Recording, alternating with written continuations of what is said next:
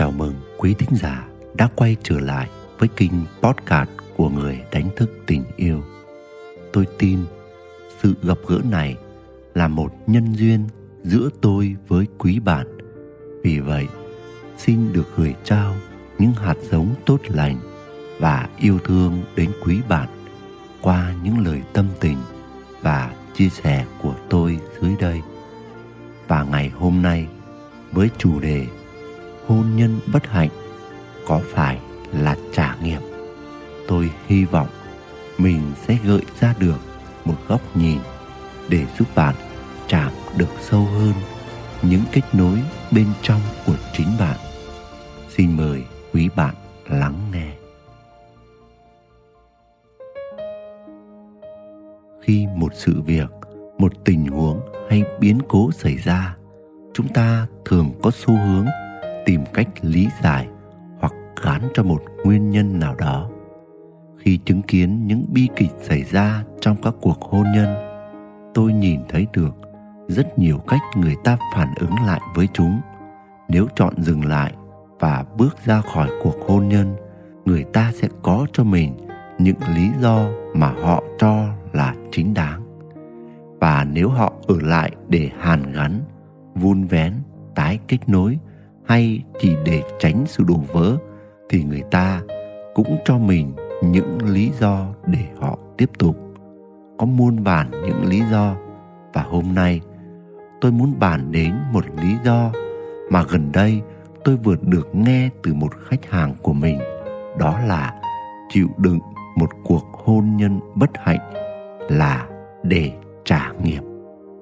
Tuần trước, tôi gặp chị khách hàng ấy sau một vài dòng tin nhắn trao đổi trên Facebook. Ấn tượng đầu tiên của tôi về chị là sự mạnh mẽ và thẳng thắn. Gặp tôi, chị bảo ngay, chị cần em giúp chị nuốt trôi những đau đớn để chị tiếp tục duy trì cuộc hôn nhân của chị. Thoáng qua, tưởng chừng chị đang có một thái độ rất tích cực và một tâm thế sẵn sàng để làm điều gì đó tốt đẹp, mang tính bước ngoặt cho cuộc hôn nhân của mình. Nhưng sau một lúc nghe chị chia sẻ nhiều hơn thì hóa ra đã từ lâu chị chọn chung sống với những đau đớn trong cuộc hôn nhân này, nhưng chị nhất định không chọn giải thoát cho chính mình và cũng không hướng đến việc tìm cách để giải cứu mối quan hệ. Bởi chị nghĩ rằng cưới phải người đàn ông này chính là để trả nghiệp, nên chị chịu đựng là lựa chọn duy nhất. Từ đó, chị không còn khao khát hay kỳ vọng gì về một sự biến đổi từ người chồng vũ phu, bài bạc, vô trách nhiệm và chị cũng chẳng còn mưu cầu một hạnh phúc, an vui cho cuộc đời chính mình nữa. Câu chuyện với chị còn dài, nhưng vấn đề để chúng ta cùng suy ngẫm đó là liệu một cuộc hôn nhân không hạnh phúc có phải là nghiệp phải trả? Nếu chúng ta tin rằng khi bước vào kiếp sống này, chúng ta mang theo những nghiệp quả mà linh hồn mình mắc phải từ những kiếp trước, và rồi khi gặp phải bất cứ điều gì khó khăn, trở ngại, xui rủi, tệ hại xảy đến với mình, ta lại cho rằng đó là điều mình phải gánh chịu để trả nghiệp, thì có gì đó không đúng lắm. Không đúng ở chỗ, khi nghĩ rằng mình phải trả nghiệp, ta thường sẽ có tâm thế chịu đựng và xem sự đau khổ đang diễn ra nơi mình là đương nhiên là đáng đời bởi những quả xấu mà mình đã gây ra một cách vô tình hay cố ý ở một kiếp nào đó hay ở kiếp này trong tâm thế đó. Ta chối từ quyền tự do, quyền lựa chọn, quyền được hạnh phúc, quyền làm chủ đời mình. Chúng ta tự đưa mình vào trạng thái khổ đau và chấp nhận ở trong đó với sự bị động tuyệt đối. Và bạn có đồng ý với tôi rằng, khi gán mọi khổ đau mà mình đang nếm trải đều là nghiệp, thì ta lại càng tạo thêm nghiệp bởi chúng ta đã vô tình, mà chính xác hơn, đó là sự vô minh. Chúng ta đồng lõa với những cái sai, cái ác, cái xấu khi mặc nhiên để cho nó diễn ra. Như trường hợp của chị khách hàng tôi kể trên, mỗi lần chồng chị nhậu xỉn về là đánh chị. Nhưng chị vẫn để điều đó diễn ra hơn 15 năm nay bởi chị xem đó là nghiệp chị phải trả.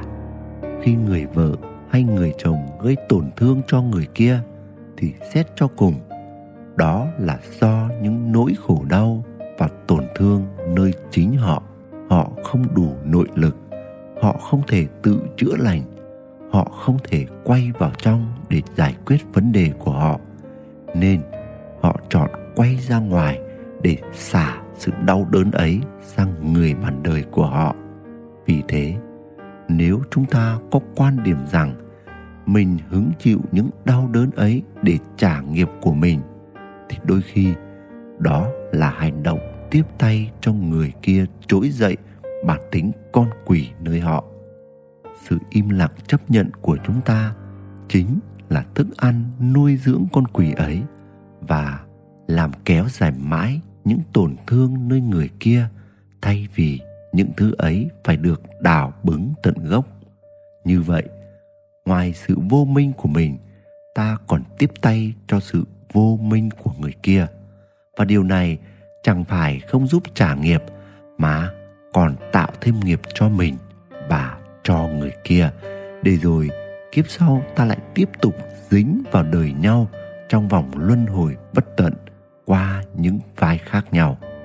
Vì vậy hãy dùng dũng khí trong yêu thương và sáng suốt, bi trí dũng, để dừng lại mọi đau khổ trong cuộc hôn nhân dưới bất cứ hình thức nào. Bởi tạo ra đau khổ hay chấp nhận đau khổ chưa bao giờ là con đường đúng. Đau khổ chỉ thật sự mang ý nghĩa khi chúng ta nhìn đau khổ ở một chiều kích khác trong một ý nghĩa khác, ở một vùng ánh sáng khác. Đó là khi ta nhìn cuộc đời này là một hành trình rèn luyện, tu tập để vượt qua bản ngã, vượt thắng cái tôi để vượt thoát và chạm tới phần linh hồn thuần khiết, phần tâm chân thật bên trong chính mình. Khi ấy, những trông gai, những thử thách, khó khăn, khổ đau trong đời, ta sẽ nhìn chúng như những bài học, như những bài thực hành bài test để đánh giá mức độ rèn luyện và trưởng thành tâm linh của mình. Trong nhận thức đó, khi đau khổ xảy đến, ta bình tâm đón nhận và bình an để vượt qua, chứ không phải chấp nhận nó một cách thụ động để rồi chôn vùi đời mình trong những bề khổ, bế tắc và vô vọng như thế. Một trong những nguyên lý quan trọng mà chúng ta cần nhớ đó là trên đời này, chẳng ai phải chịu đựng ai cả, kể cả trong mối quan hệ vợ chồng hay con cái cha mẹ hay anh chị em ruột thịt với nhau. Chúng ta không có quyền hành hạ người khác, lại cũng không có trách nhiệm phải chịu đựng ai cả.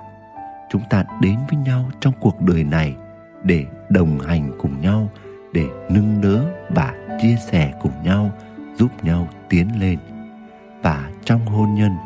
Nếu có phải trả nợ cho một nghiệp quả nào đó, thì cách trả nợ đúng đắn là hãy học trọn vẹn bài học hôn nhân.